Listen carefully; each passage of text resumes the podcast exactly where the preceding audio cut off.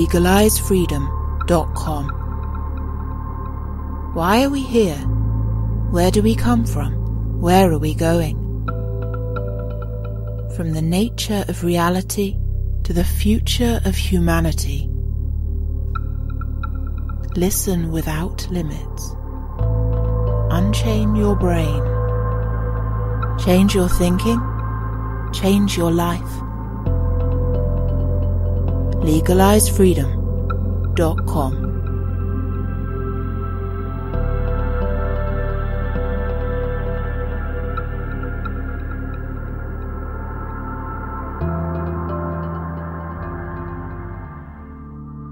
Greetings and welcome once again to LegalizeFreedom.com. I'm your host Greg Moffat, and today we present part two of our interview with David Ditchfield discussing his book, Shine On The Remarkable Story of How I Fell Under a Speeding Train, Journeyed to the Afterlife, and the Astonishing Proof I Brought Back with Me. In the second part, we explore David's near death experience in more detail, the overlap such experiences have with psychic phenomena and altered states of consciousness and the potential implications for the survival of our species and our understanding of the nature of reality itself.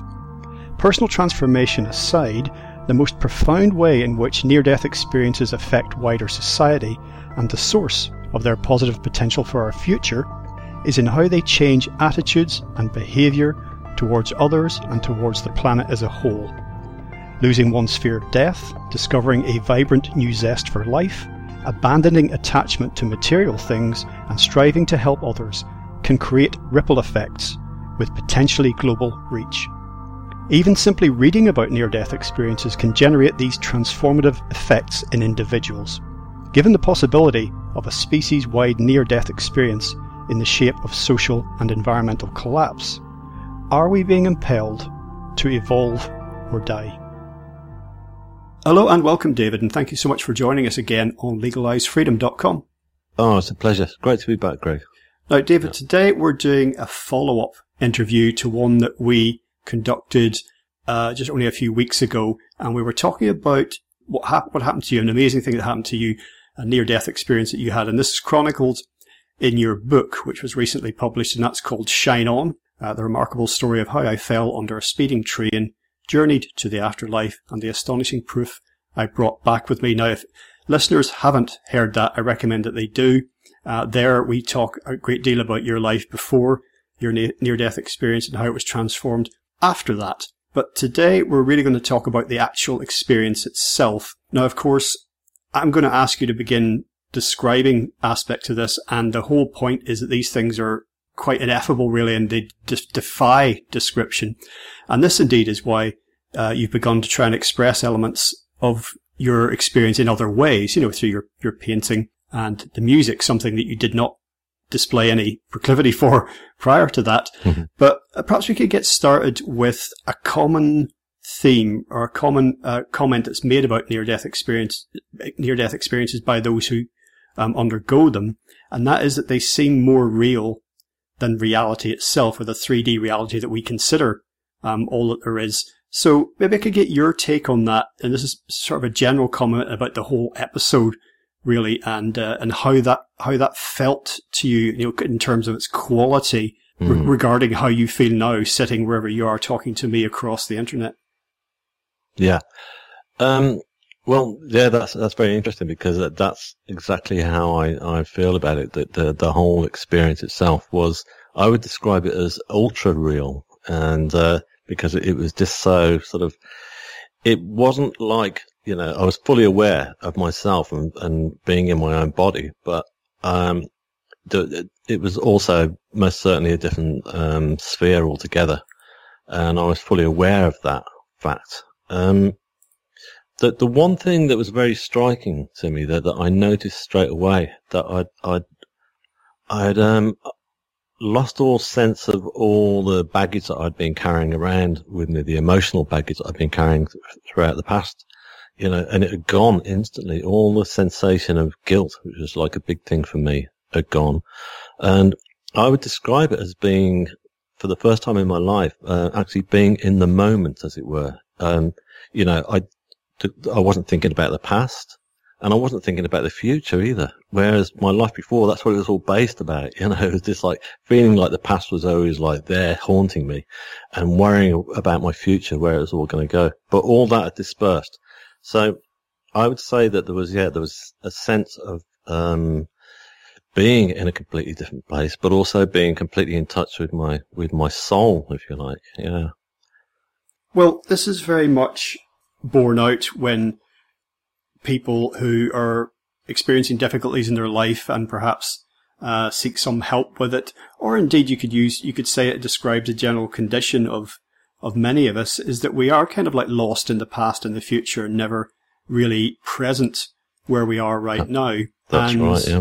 and that's you know that, that all there really is is the present moment, and that's not to say don't plan for the future, but it's so common. I mean, Eckhart Tolle's whole model really of uh, you know of, of how to live is built on this idea that, you know, that the past is gone and that the future never arrives really. and that, uh, you know, so you're, you're kind of, reality is being created as you go. And, uh, it can be very powerful. And for you to experience it in such a way, it certainly, uh, would you say it, it, it lightened you in terms of load, in terms of how you, and how you view life now? That's certainly how it comes across in your book. Yeah, exactly. That's it. I mean, when when I'd come back, as it were, into my own body, um, it was it was very apparent to me that uh, I'd still got that sensation. It was very powerful uh, running through me, and uh, throughout the, my recovery time in hospital, even though I was physically in a very very bad way, both family and friends would come in and comment on me on just how right I seemed. You know, my mother said that I was glowing. She would describe me as glowing whenever she walked into the room. And, um, and she said that I, even though I could hardly move, it was like I was radiating this kind of sense of, of warmth and help towards people around me, even the, the nurses, you know. And I think it's because I just felt so great about myself that I just wanted to spread that love, you know. And so it's it's certainly stayed with me, yeah, throughout my life. I mean, obviously, there's moments when it's, it's not like that all the time. I'm not superhuman. I haven't come back with these kind of superhuman powers. You know, I'm, I'm so you know, there's times when life has challenged me so much, but then I have to just stop and think about it, remember that moment, and go back to it. Um, but the, the interesting thing is, is that I would have never thought about any of these aspects at all before in my life. You know, before I was literally skimming the surface, as it were, and you know, I was just like never really dealing with that idea, that notion of being in in the moment, and uh, and and so yeah, it was a, a, very profound change for me.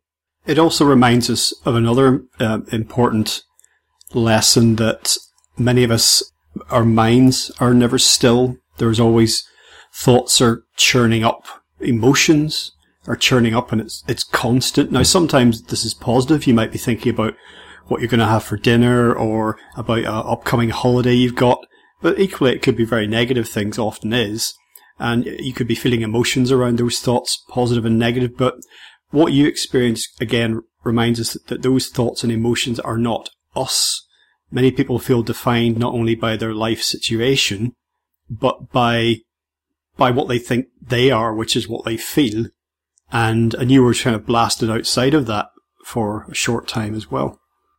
Yeah, absolutely. I mean, I, I would say that before, like, like, I would, uh, I would take too much on, you know, it, uh, I was very sort of, you know, I'd only have to have a passing comment from a, a stranger in the street or in a supermarket or something like that you know, just a, a, that would, and it would, if it was a negative one, it would just stick, and I'd take it uh, so seriously, you know, and uh, so it's like my mind was just like this constant traffic of information that was not all, you know, it, it was like it was a mess. It was it was like Spaghetti Junction in Birmingham, you know, rather than like this straight flowing highway of ideas. Because yeah, it is sometimes if it's good to have a busy mind, but as long as that busy mind is actually sort of uh, controlled and it's all going in, in, you know, and it's all going in neat directions, as it were, whereas mine wasn't. So, yeah.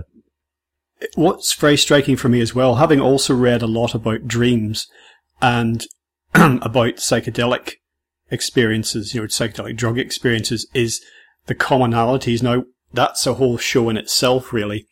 But mm. not having experienced anything like you have, but I have had dreams. We all dream. We all know how strange mm-hmm. they can be, and they can be very, yeah. they can be very pleasant, very unpleasant.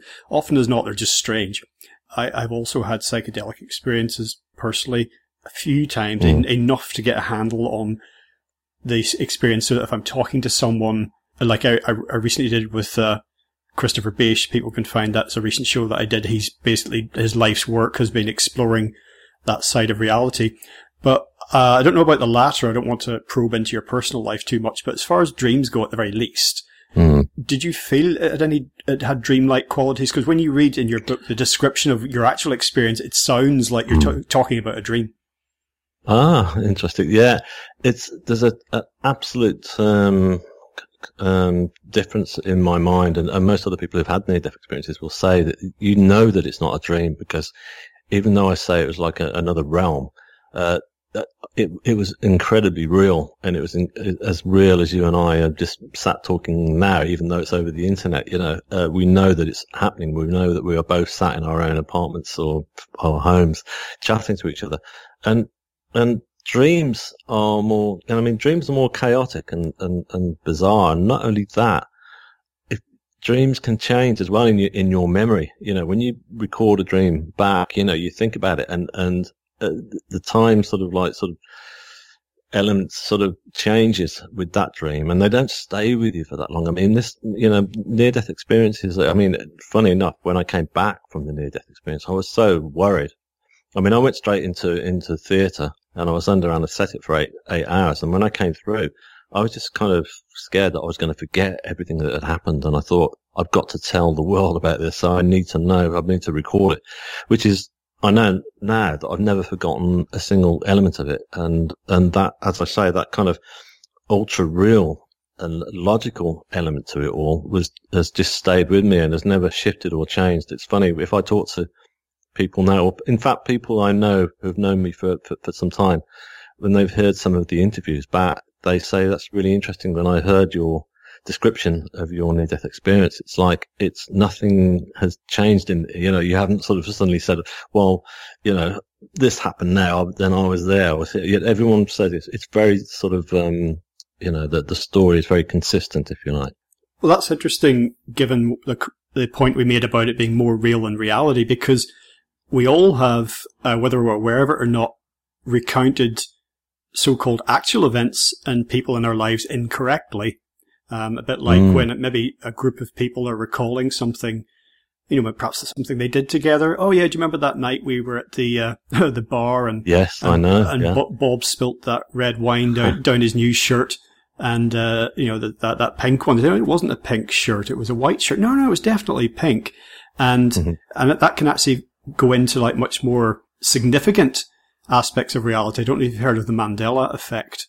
This is basically it's named after Nelson Mandela, and it was oh, okay. a, a, phenomenon experienced by a lot of people around the world. And the internet has allowed people to come together and share experiences in, in, a way that was difficult beforehand, or would take a lot longer.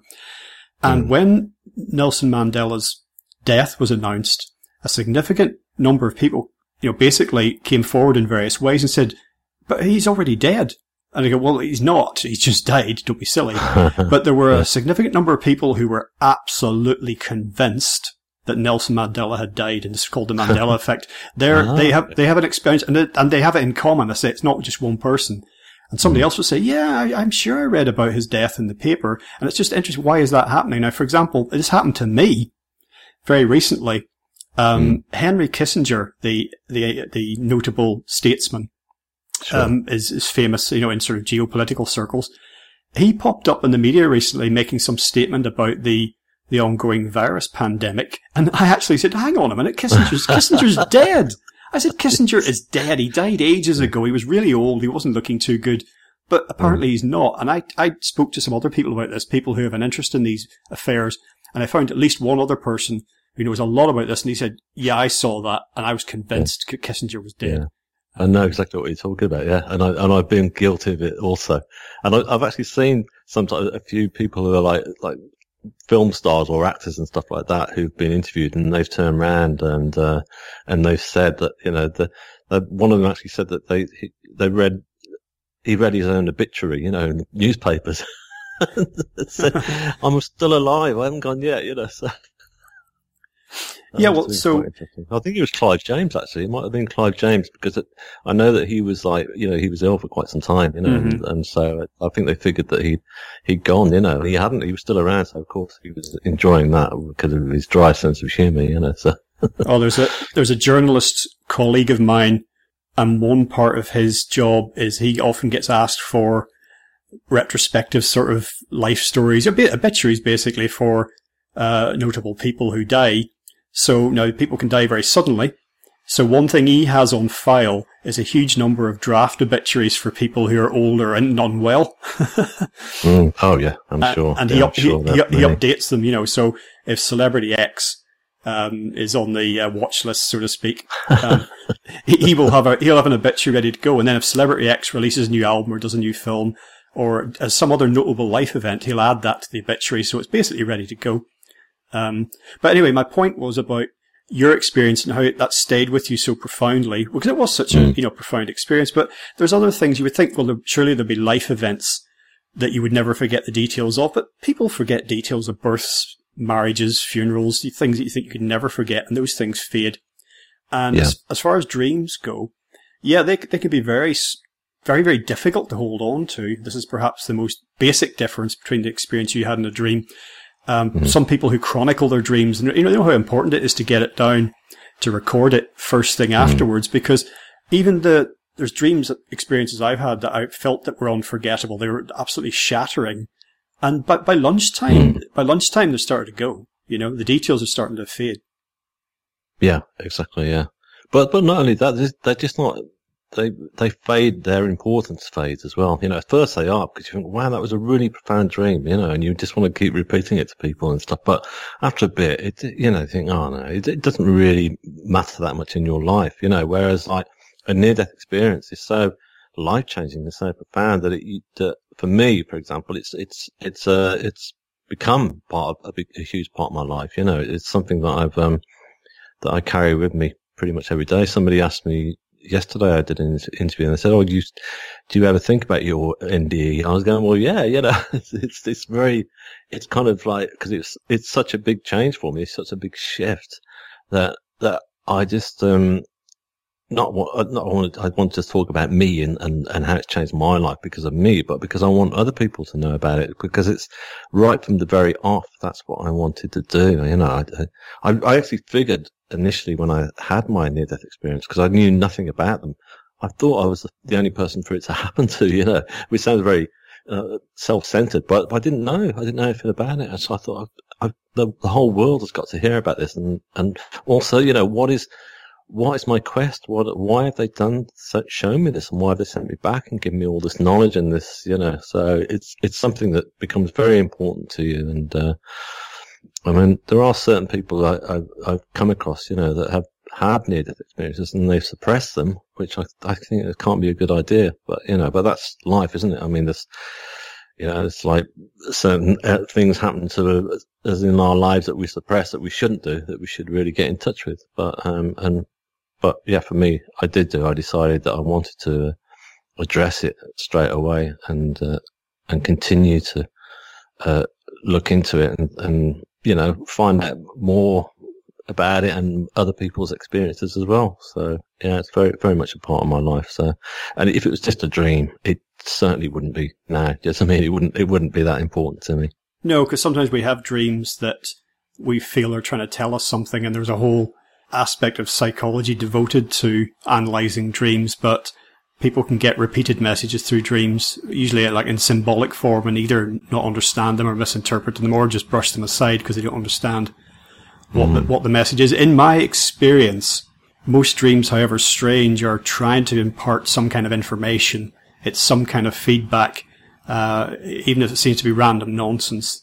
It generally isn't. It's just trying to interpret it. That mm. it can be the the difficult part. Now, as far as the near death experience and telling other people goes, having read many accounts of it and also many books filled with accounts uh, where the author does some analysis and interpretation, one of the most common things is simply that people don't want to be considered insane or that they're losing their minds by telling other people about this. And that has happened. Mm-hmm. I've spoken to near death experiencers and, and, read about some of them who've told their friends and family and they've we haven't ostracized him, but they said, "Oh, you know, what are you talking about? You're out of your mind," you know, and they don't like that. They don't like that, so of course they do try and write it off. But and then you just chalk it up to um, like a sort of psychological event, a bit like a dream, you know, um, and just mm-hmm. say, yeah, well that that was strange, but it's clear from you know reading about your experience, and it just backs up what I read uh, of others is that this is something that you you know it's important, and even if you wanted to, um, you couldn't suppress it. So for those I think who are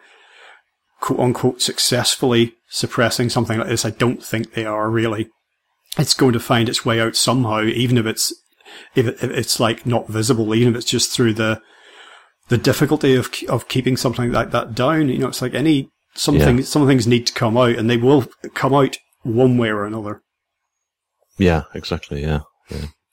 It, it, has to most certainly, and I you know I feel so. I mean, I think I, I met one guy when I was in hospital, and I, I remember telling I was in the um uh, the um physio um, sort of gym, as it were, in the hospital, and there was all amputees in there. And I told them my story when I was having a coffee break, and um, everyone heard it and listened through. And this guy came up to me afterwards, and uh, he'd been in a high speed chase he'd been on a motorbike. He would, it was a stolen bike, and uh, you know, and he was going 125 miles an hour and came off on the motorway and survived it. And he came up to me. He said, uh, "He said, mate, he said, you know that thing you were just talking about." I said, "Yeah." He said, "That happened to me too." I was going, "Really?" I said, "Have you?" Have you talked about it? Have you said anything? He was going, no. He said, everyone, all my mates just think I was nuts, you know.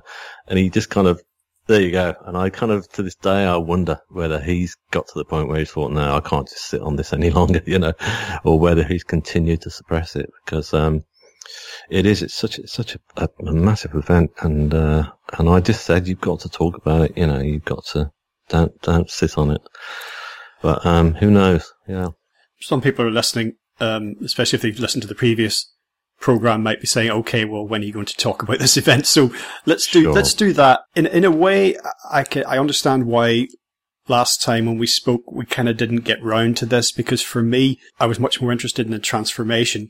Uh, but as I mentioned mm-hmm. to you off air, I think if you do read a lot about near death experiences and similar, you don't necessarily take them for granted, but you take certain things as given. So if I hear that somebody has a near death experience, I will, I'll be fascinated to hear about their experience, but then be very more interested really in what has changed for them. Um, but for mm. those who, and we don't want to preempt your book, by the way, you know, that's just to give an entire chapter out, but, uh, tell us something about the actual experience. Um, you found yourself lying on a stone slab, basically, um, yeah. surrounded by beings, but there was a, a, of course, there was much more to your, your surroundings. So just tell us a little bit about that and then about your sense of, you know, your feelings and your, and your sense of location, you know, like sort of like mm. if you felt that you were anywhere in particular or if there was any quality to any aspect of it that, that was really notable for you. Well, initially, um, I'd gone from being in the, the A&E emergency department and there was a, there's a lot of frantic sort of uh, energy going on because doctors were like flying around, all the science going above my head, and they were, you know, I was losing a lot of blood, so they were trying to save me at that point. And um, also, you know, hospital. We all know this. If you've been into, on a hospital trolley, the the lights are just kind of really bright, and I just remember all that was overkill. And I went from that scenario and to to um, what felt like well, I thought it was a darkened room to start with, but when I say a darkened room, I mean a, like a really warm, sort of comforting darkened room, and uh, and and I, it was it, it was like instantaneous that I'd gone from from one place to another, but it wasn't like a sudden jolt. It was like a real sort of lovely transaction, and uh, and I instantly started wanted to look around to, to find out where I was and get my bearings on everything. And I, I looked, and the, the first thing I noticed actually were these like pulsating lights that were slowly pulsating all around me. And I felt an instant sense of comfort um, from them. So I knew I was safe. I, I, I just knew it instantaneously that I was safe. And, but I also felt straight away that, that I had died. I thought I, this, I, I didn't make it. I'm, I'm, in the next stage, you know, I'm dead. Uh, but there was no sense of um, fear or sort of anxiety and at all, you know, and, and trying to hang on to life I, I, I wasn't trying to sort of, you know, don't, you know, trying to push myself back into, into my own body back in the hospital. I was, I was totally accepting as to, as to where I was and I was completely happy with it. Um, so, um, yeah, but that, and that's, but the interesting thing was, was, it was that I f- felt, uh, that there was somebody close to me at that stage. I felt that there was somebody there, a presence of someone, and that's when I looked, and through this darkness, I saw this beautiful androgynous being sort of just stood at my feet, wearing just like a, a simple contemporary black t-shirt, if you like, and uh, and this being was uh, kind of the skin it was just kind of glowing. It was almost like a, a glow that was coming from in, inside, but it was a very contemporary human form as well, you know, and um, nothing unusual or sort of like about it at all other than it. So it was very, but not only that, the face, the face, then the expression on that face was, I felt like I knew that, that, that person, that being. I knew that, I knew their face and, and I, and the, and I felt this sense of comfort and that I was being guarded and protected by this being. And it was like a, meeting my soulmate it was like like the, the ultimate soulmate that uh, that I'd known all my life and and perhaps beyond, you know. So I felt totally um, um, at ease, and I thought, okay, I'm safe here, and this is this is good, and and death is not a bad thing at all. so where what happens next? I wondered. So um, yeah, it was um, you know, it, it was just, as I say, it was just a very comforting uh, feeling, and and um, and I laid my head back, and uh, and at that point, I remember seeing. I looked up, and there were like three grids of, of white light that were like closing in on me. And when I looked into that white light, that's interesting as well because the light was so bright that normally I would, you know, I wouldn't be able to look at it if it was electric light or sunlight. It just would be too bright and intense for me to look at. But I just couldn't take my gaze away from this light because I felt that it was, it was healing me. I felt that it was like sort of, you know, it was helping me, and not so much healing my, my, my wounds, my body, but my soul. And as I talked about earlier, from all the years of baggage that I carried, it felt like I was just being cleansed throughout, and uh, and it was just sort of like you know getting rid of all all that negative energy that I carried around with me. And um, then I decided to, to look at that point, just to check on my, my, my wounds, because my, my left arm had been severed uh, from the elbow down. Uh, I remember seeing that. So I wanted to look and see how that was looking. And so I kind of lifted my head again and looked down, and I realized that I wasn't actually clothed anymore. Um, but I was just covered in like this blue sheet. It was like, a, but this blue sheet was like a sort of very cool sort of satin sheet, and it felt very comforting. And uh, and I remember the light was just kind of like reflecting off these the, these grids uh, onto this sheet, and uh, and all my wounds were completely healed. Everything was intact. There wasn't there wasn't even a single scratch, and um, so I just thought, wow, this is just this is really beautiful. This is really amazing. Um, and it was at that point I realised that I'd got two other beings had, had arrived either side um, to, in female form. One of them to my right was, was just like long brown dark hair and I remember his sort of green sort of blue eyes and quite sort of um, European look, I guess. And, uh, and then the, the, the, the, female to my left was more um, American Indian or um, you know yeah or sort of Asian Indian. You know, I couldn't tell. I couldn't decipher between. But anyway, but but and she was covering her hands over my body. In fact, they both were, and they both and the hand. I, have never had Reiki healing, but I've seen films and footage of, of, of it being done, and I thought, wow, that's just like what was going on with me. And their hands weren't actually touching me, but they were just kind of slowly hovering over my body. And the interesting thing was that I could feel this energy, this power coming from their hands, and it was like the energy was just like so strong. It was it, it, it was almost like I could feel every molecule in my body was just slowly vibrating. And uh, again, I knew that I was being cleansed, and um, and this energy was it was a, a, sensation of love. It was like all the sort of sensations of love that you've had in your life and uh, sort of condensed into one, you know, whether it's the love of your mother, your father, your pet cat or your girlfriend or boyfriend or partner or whatever. And it was all this sensation of love all condensed and it was just like really powerful and very beautiful. Um, so it was, it was a sense also at that stage that I, I, I knew I was being prepared for something. I thought that they're getting me ready for something here and I didn't know what. Um, but I was quite happy, quite happy with it. And there was no sense again of, of me fighting it. I was, I was very accepting of that situation. You said something in your book uh, about the wider location. Uh, you mentioned stars, yeah. and that's very interesting because so far what you've described, uh, people are probably envisioning you uh, in a room of some sort.